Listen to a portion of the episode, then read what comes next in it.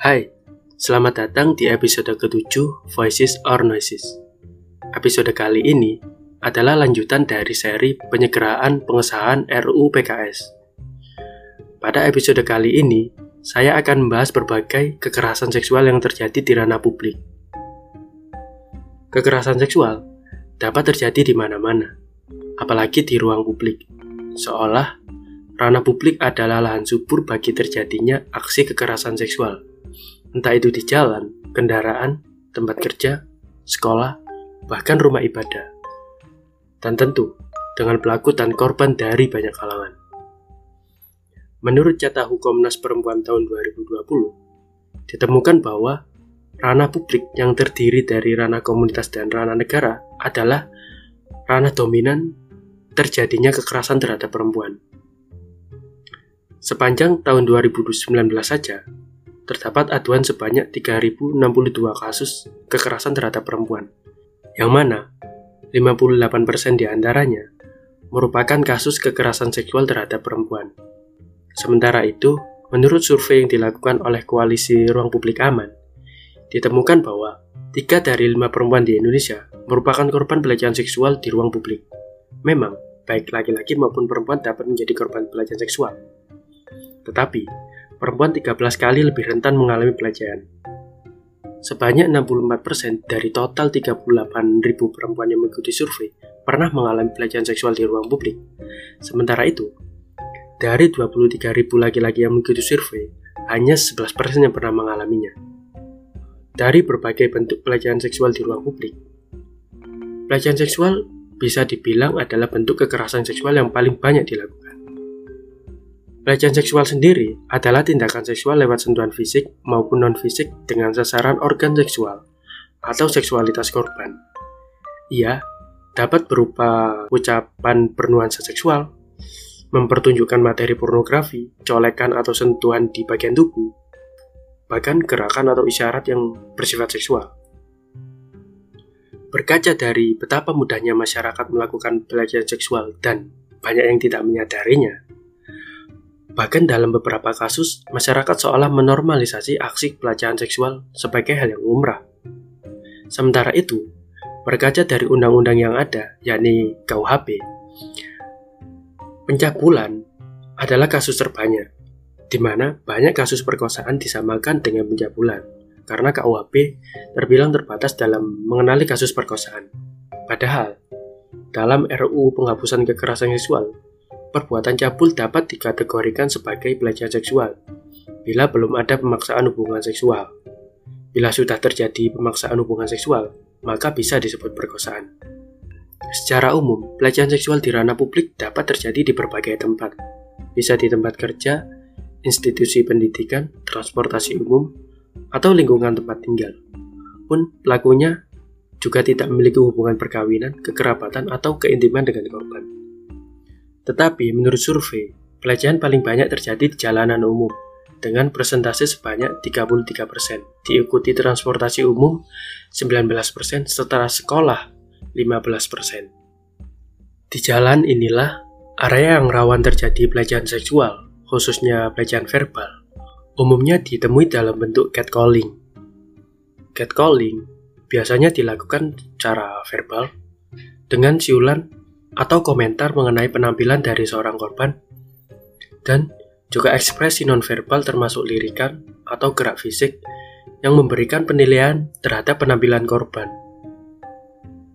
Catcalling boleh jadi telah terbiasa kita dengar, bahkan pada hal yang sederhana sekalipun, seperti mengganti salam, yakni Assalamualaikum, dengan kata sayang atau cantik pada rekan atau teman yang notabene bukan pasangan sendiri. Hal ini terkonfirmasi dari survei Koalisi Ruang Publik Aman yang menemukan bahwa 60% dari responden mengalami pelecehan seksual lewat pelecehan verbal. Tetapi masih jamak ditemui respon bahwa pelecehan verbal terjadi karena korban berpakaian minim. Padahal, hasil survei menunjukkan sebaliknya. 18% korban sedang memakai rok atau celana panjang saat pelecehan terjadi. 17% adalah perempuan berhijab 16% sedang memakai baju lengan panjang, dan 14% menggunakan seragam sekolah atau baju longgar. Atau muncul respon lain, bahwa korban beraktivitas di malam hari, sehingga menyebabkan pelecehan seksual. Lagi-lagi, hasil survei menunjukkan bahwa 35% kejadian pelecehan seksual di ruang publik paling sering terjadi pada siang hari, diikuti dengan sore hari dengan persentase 5, 25%. Dua hasil survei tersebut membuktikan bahwa berbagai respon yang muncul hanya menyalahkan korban atau membagi kesalahan kepada korban dan pelaku, sehingga berkesimpulan pelecehan seksual hanyalah mitos belaka. Selain soal pakaian minim dan aktivitas malam hari, respon lain yang biasanya muncul adalah korban beraktivitas di tempat yang sepi. Boleh jadi, jalanan memang sepi pada saat waktu tertentu. Tetapi, di tempat yang ramai pun, pelecehan seksual juga terjadi. Mengikuti jalanan umum, menurut survei, transportasi umum merupakan tempat tertinggi kedua terjadinya pelecehan seksual dengan persentase sebanyak 19%. Lebih lanjut, hasil survei menemukan bahwa 35% dari total 62 responden menyatakan pernah mendapat pelecehan seksual di bus. Selanjutnya, 29% diikuti 29% terjadi di angkutan, 18% di KRL, 4% di ojek online, dan 4% mendapat pelecehan seksual di ojek konvensional. Salah satu penumpang KRL, yakni Dinner, yang merupakan nama samaran tentunya, mengalami pelecehan seksual ketika sedang dalam perjalanan pulang menumpang kereta ke Bogor. Ketika di KRL, tiba-tiba di belakang Dinar, ada laki-laki yang menempelkan penis di tubuh Dinar. Sontak, Dinar pun terguncang dan membeku. Lalu, ia hanya bisa mencolek temannya, tetapi temannya tidak menangkap pesan yang ia maksud. Karena itu, ia buru-buru turun di stasiun terdekat untuk menghindari pelaku. Pelecehan seksual yang dialami korban di ruang publik, seperti di transportasi umum ini, berdampak pada kebebasan aktivitas korban. Sebab pelecehan menyerang privasi korban ketika berada di ruang publik, dan korban merasa direndahkan dan merasa dibatasi ruang geraknya. Hal ini membuat beberapa korban berganti untuk menggunakan transportasi lain, atau ketika terjadi di jalanan, membuat korban enggan melewati jalanan yang sama. Tidak jauh berbeda dengan di transportasi umum, dalam keramaian yang sama, di konser musik pun juga sering ditemui pelecehan seksual. Papi Sofa, seorang jurnalis yang sedang meliput festival musik Coachella, laporkan bahwa sebanyak 54 perempuan yang ia wawancarai mengalami pelecehan atau penyerangan seksual selama di festival. Saat konser berlangsung, mereka mengaku diraba di bagian pantat dan punggung oleh laki-laki tidak dikenal. Juga ada orang yang mendekatkan wajahnya seraya mengajak ciuman. Ironisnya, Papi Sofa sendiri pun mengalami hal serupa. Ia menceritakan bahwa seseorang memegang pantatnya dengan kedua tangan ketika ia berusaha mengambil gambar musisi David Bryan. Di lain kesempatan, saat ia antri membeli makanan kecil, lagi-lagi seorang laki-laki mencolek dan menjamah bagian perutnya yang terbuka. Lebih lanjut, ia mengatakan bahwa ia diraba sebanyak 22 kali selama bertugas di lapangan. Sementara itu, menurut survei oleh Our Music Our Body, menemukan bahwa sebanyak 500 orang menjawab pertanyaan seputar pelecehan seksual yang wujudnya dapat berupa kekerasan verbal hingga penyerangan fisik. Responden lalu dibagi berdasarkan jenis kelamin, yakni 37,9 perempuan dan 84 laki-laki, dan 57 jenis kelamin non-biner. Hasilnya, hampir seluruh responden perempuan, yakni sebesar 92%, mengaku dilecehkan di tempat acara musik diadakan.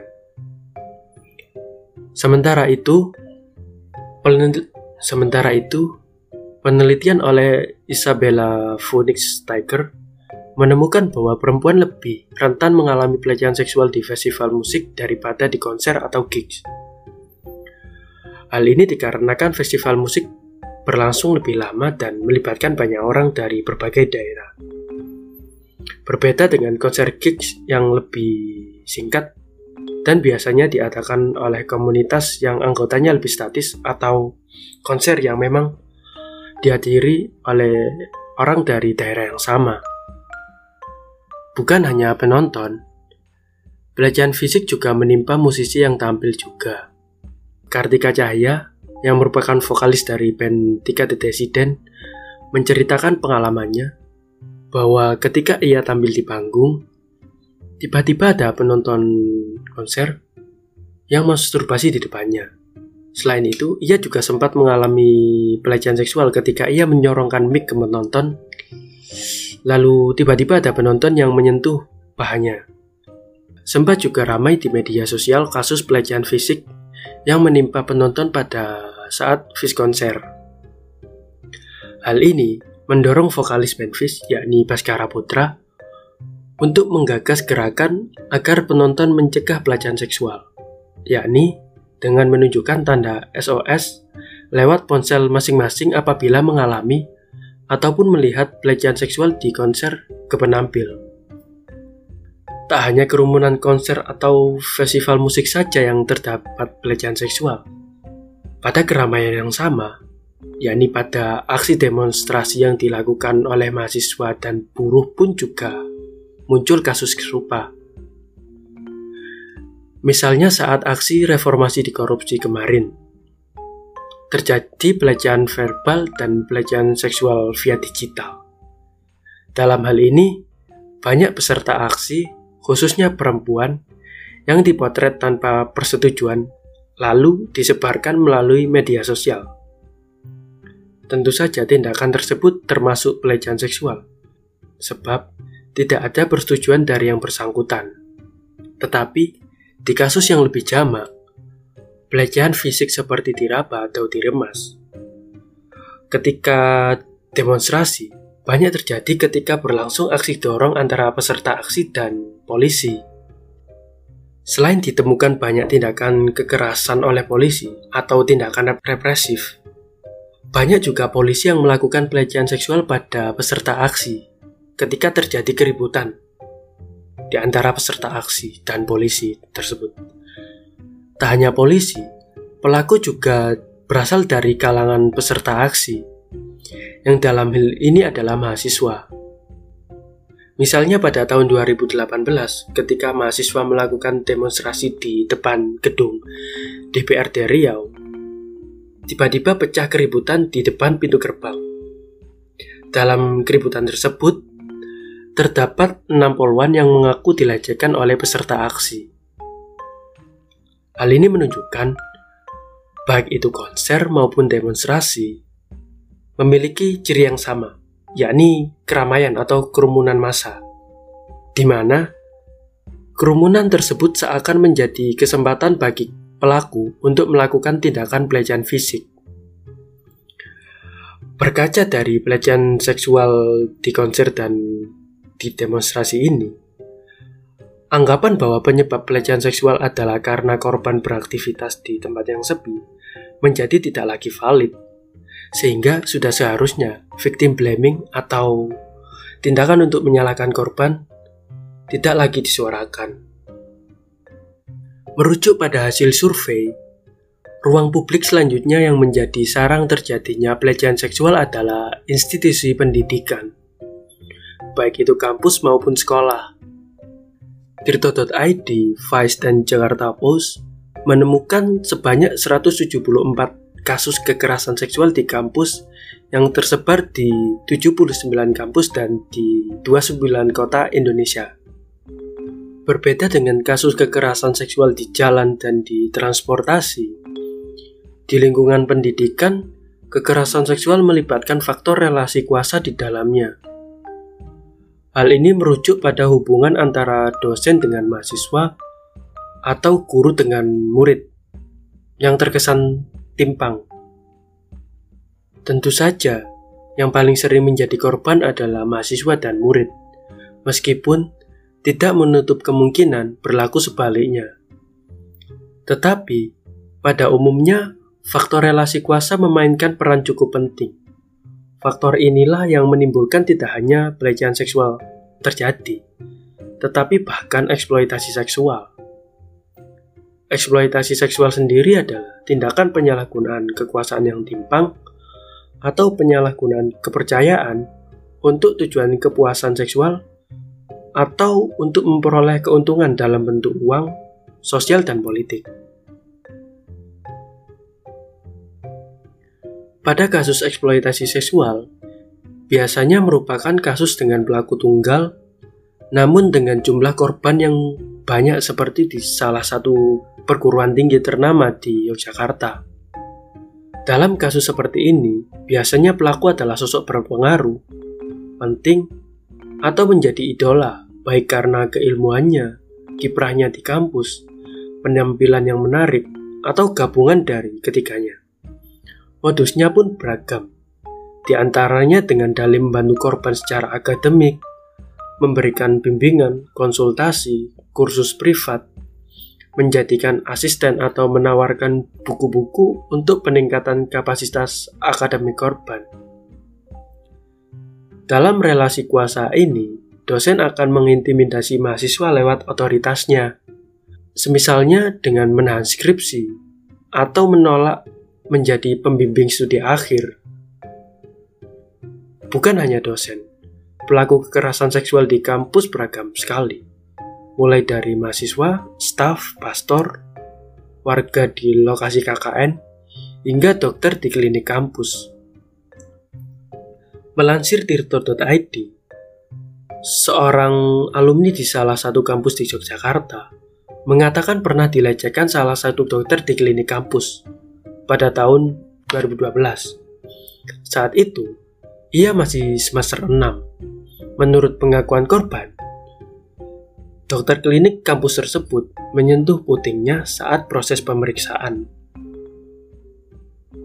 Pelecehan yang dialami korban tak cuma terjadi di lingkungan kampus.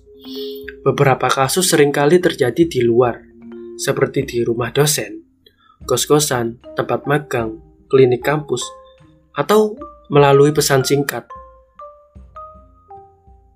Melansir tirto.id, Penyintas di Bandung mengalami pelecehan fisik ketika mengikuti kegiatan himpunan jurusannya di luar kampus. Waktu itu, ia tidur di tenda khusus perempuan. Tanpa ia sadari, seorang senior masuk ke tendanya, lalu tidur di sampingnya untuk kemudian meraba serta memegang tubuhnya.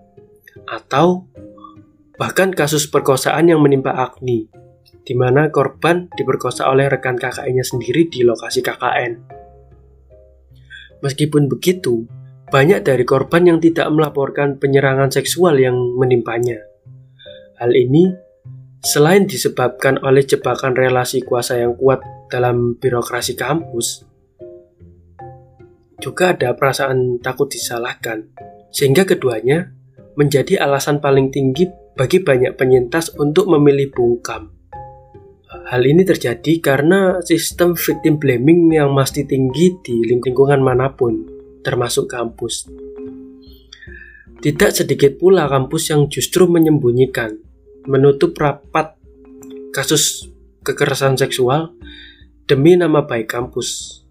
Bahkan, di antara otoritas kampus cenderung melindungi pelaku karena pelaku adalah orang penting secara keilmuan atau karena para petinggi kampus juga memiliki riwayat yang tidak bersih terkait dengan persoalan kekerasan seksual atau penyalahgunaan kekuasaan yang lain.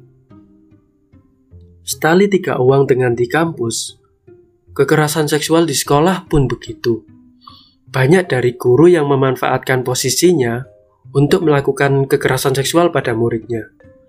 Sebagaimana tercermin dari hasil pengawasan KPAI di mana Sepanjang tahun 2019 saja terjadi kekerasan seksual sebanyak 21 kasus dengan jumlah korban mencapai 123 anak yang terdiri dari 71 anak perempuan dan 52 anak laki-laki. Hasil pengawasan tersebut juga menyebut bahwa mayoritas pelaku adalah guru dengan persentase sebanyak 90% dan kepala sekolah sebanyak 10%. Adapun modus pelaku ini amat beragam, mulai dari mengancam siswa mendapat nilai jelek, mengajak korban menonton film porno, melecehkan korban di ruang ganti sekolah, hingga memaksa korban melakukan masturbasi di dengan dalih penelitian. Data KPAI tersebut mengafirmasi adanya relasi kuasa antara guru dengan murid. Ironis memang, sebab guru yang semestinya menjadi panutan justru melakukan pelecehan pada muridnya sendiri. Tak hanya itu, di sekolah juga banyak terjadi kasus pelecehan fisik sesama murid.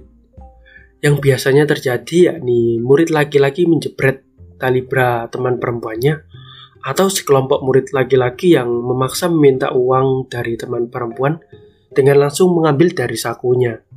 Tentu saja, hal ini mengakibatkan pertengkaran kecil antar sesama siswa, yang akhirnya oleh guru dianggap sebagai kenakalan anak-anak belaka yang masih bisa ditoleransi.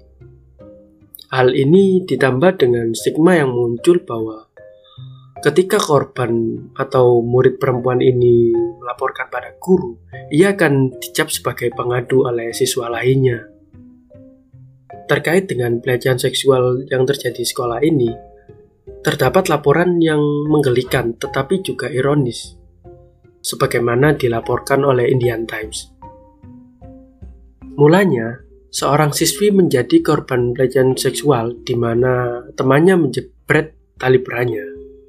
Setelah itu, korban beberapa kali mengingatkan pelaku, tetapi pelaku seolah tak peduli sehingga korban pun berinisiatif untuk membela diri dengan memukul si pelaku.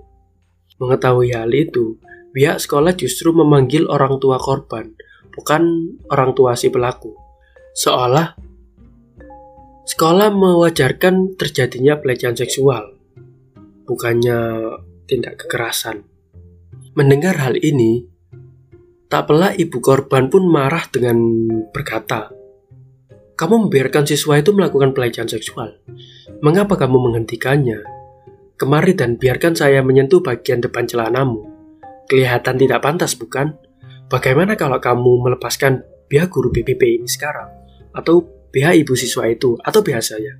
Kamu pikir hanya karena mereka anak-anak, hal ini bisa dianggap iseng saja? Cerita tadi menunjukkan bahwa di kalangan guru sendiri, berbagai kekerasan seksual pun belum dipahami dengan baik. Kenapa bisa begitu? Tentu saja karena guru lebih peduli pada masalah kesejahteraan profesi mereka ketimbang isu perlindungan murid dari tindak kekerasan, terutama kekerasan seksual. Selanjutnya, eksploitasi seksual yang disebabkan oleh relasi kuasa tidak hanya terjadi di institusi pendidikan. Di tempat kerja juga marak terjadi berbagai tindakan kekerasan seksual, termasuk eksploitasi seksual. Tidak berbeda dengan di sekolah atau kampus, di mana dosen atau guru mengintimidasi pelajarnya. Di tempat kerja, pekerja yang lebih tinggi jabatannya juga acap kali meminta bawahannya untuk melakukan hubungan seksual.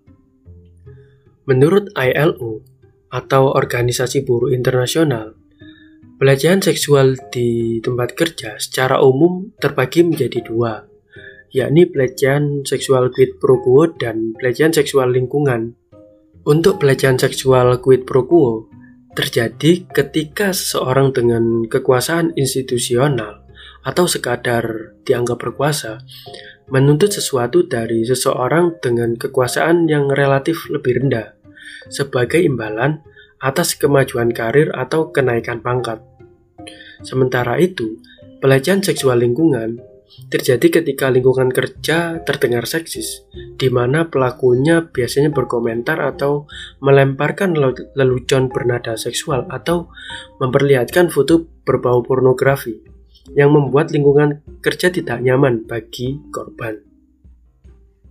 Sebuah survei yang dilakukan oleh Never OK menunjukkan bahwa dari total 1240 responden, 81% di antaranya mengalami pelecehan seksual di tempat kerja. Mayoritas pelaku adalah atasan atau senior dengan persentase sebanyak 36%, disusul dengan rekan kerja sebanyak 33%. Sementara itu, mayoritas korban berposisi sebagai staf yang mencapai 65% yang mana berarti banyak terjadi di lingkungan kerah putih. Hal ini dapat terjadi karena terdapat kultur politik kantor di kalangan pekerja kerah putih. Politik kantor dapat dimengerti sebagai tindakan pekerja dengan jabatan tinggi yang memanfaatkan otoritasnya untuk mempromosikan orang secara politis yang dekat dengannya atau yang patuh kepadanya. Dan jamak diketahui bahwa peningkatan karir atau promosi jabatan berkaitan erat dengan hubungan senior atau atasan dengan junior atau bawahan. Dalam hal ini, atasan dapat memanfaatkan posisinya untuk memaksa bawahan melakukan hubungan seksual. Dan bila korban melapor, hal ini bisa berakibat pada karirnya di perusahaan. Belum lagi, Politik kantor ini memungkinkan pekerja lain yang dekat secara politis untuk melindungi kolega atau atasan dari tujuan korban pelecehan seksual. Karena itu, banyak pekerja kerah putih yang tidak melaporkan pelecehan dan penyerangan seksual yang pernah dialaminya. Karena itu, banyak pekerja kerah putih atau karyawan yang tidak melaporkan pelecehan atau penyerangan seksual yang pernah dialaminya. Sebab kultur politik kantor yang menekan korban. Belum lagi di Indonesia, banyak pekerja enggan berserikat seperti sebagaimana yang dilakukan oleh para buruh. Sehingga modal politik untuk melawan perusahaan atau melaporkan pelecehan oleh atasan sangat tidak memungkinkan. Tetapi, meskipun buruh memiliki serikat buruh di belakang mereka, pada realitasnya banyak buruh justru tidak tergabung dengan serikat buruh. Kenapa? Karena buruh yang tergabung dengan serikat akan diawasi dan terancam tidak diperpanjang kontraknya. Padahal, menurut studi oleh Perempuan Mahardika, pada tahun 2017 saja, 56% dari 70, 773 buruh perempuan yang bekerja di 38 perusahaan garment pernah mengalami pelecehan seksual di pabrik. Lebih lanjut, para buruh perempuan ini ketakutan untuk menceritakan pelecehan seksual yang mereka alami. Hal ini dikarenakan mereka ditekan oleh pihak pabrik dan oleh lingkungan sosial mereka. Melansir tirto.id, saat perempuan Mardika melaporkan studi, hasil studi mereka terkait pelecehan seksual yang dialami oleh buruh perempuan garmen, para HRD dari perusahaan-perusahaan garmen ini menampik dan menanggap data dalam laporan itu bukan berasal dari kawasan pabrik cakung. Ironisnya, perusahaan-perusahaan ini tak serta-merta mau memaka, memasang pelang bertuliskan kawasan bebas pelecehan seksual di area pabrik. Pabrik-pabrik garmen yang dikenal membuat pakaian dari merek kelas dunia ini beralasan tak memiliki anggaran pemasangan pelang. Yang lebih memprihatinkan lagi berkaitan dengan kebijakan pabrik terhadap buruh perempuan yang hamil. Pihak pabrik terang-terangan melanggar hak buruh perempuan untuk hamil dan melahirkan dengan baik. Menurut laporan tirto.id, terdapat seorang buruh perempuan yang usia kandungannya sekitar tujuh setengah bulan yang masih tetap bekerja dan tidak diberi keringanan. Sehingga hal ini mengakibatkan ketubannya pecah dan anak yang lahir pun prematur. Lebih parah lagi, buruh perempuan tersebut tidak mendapatkan cuti keguguran atau keringanan perpanjangan kontrak Justru ia diberhentikan dengan sisa kontrak 17 hari dan gaji UMR. Pelanggaran hak maternitas semacam inilah yang mengakibatkan maraknya fenomena di kalangan buruh perempuan untuk menyembunyikan kehamilan mereka. Sebab menurut mereka, hamil lebih sering dianggap membawa petaka ketimbang membawa berkah. Selain itu, juga ada sebutan uang menstruasi sebagai ganti hak cuti haid. Di beberapa perusahaan, para buruh perempuan seolah-olah diberi pilihan untuk tidak memakai cuti haid yang bisa digantikan dengan upah lebih. Fenomena ini akhirnya merugikan buruh perempuan yang hamil karena akhirnya kehilangan hak atas uang menstruasi yang, bis, yang biasanya diterima tiap bulan. Dan tentu saja, para buruh perempuan ini juga mengalami kekerasan seksual yang dilakukan oleh para atasan mereka, di mana atasan sering kali memanfaatkan statusnya untuk memaksa para buruh perempuan untuk melakukan hubungan seksual. Fenomena ini muncul karena para atasan melakukan eksploitasi kerja kontrak. Dalam hal ini, tentu ada buruh perempuan yang dipaksa berhubungan seksual oleh pegawai pengawas pabrik sembari diancam tidak diperpanjang kontraknya. Belum lagi rekan-rekan buruh pria yang boleh jadi melakukan pelecehan seksual dengan dalih bercanda. Sampai di sini, kita bisa paham bahwa buruh perempuan menempati posisi paling rendah dalam sistem produksi. Dan berkaca dari berbagai kasus eksploitasi kontrak kerja tersebut yang dilakukan kepada buruh perempuan, rasanya tidak cukup jika serikat buruh hanya membawa isu upah dan kesejahteraan buruh tanpa melibatkan diri dalam gerakan untuk pengesahan RUU PKS. Bahwa bukan hanya undang-undang ketenaga kerjaan atau omnibus law saja. Kesejahteraan buruh juga memerlukan pengesahan RUU PKS agar para buruh perempuan terlindungi dari berbagai tindak pelecehan seksual. Jika begitu, apakah RUU PKS mendesak untuk disahkan? Tentu saja jawabnya iya. Kekerasan seksual terjadi di banyak tempat entah itu di jalan yang biasa kita lewati, kendaraan yang biasa kita tumpangi, tempat kita belajar, tempat mencari nafkah hingga tempat ibadah, atau bahkan saat kita melakukan aksi demonstrasi, pun tidak ada yang bersih dari aksi kekerasan seksual. Dari hal ini, dapat kita simpulkan bahwa ranah publik adalah sarang dari berbagai tindakan kekerasan seksual. Akhir kata, Is it voices or noises?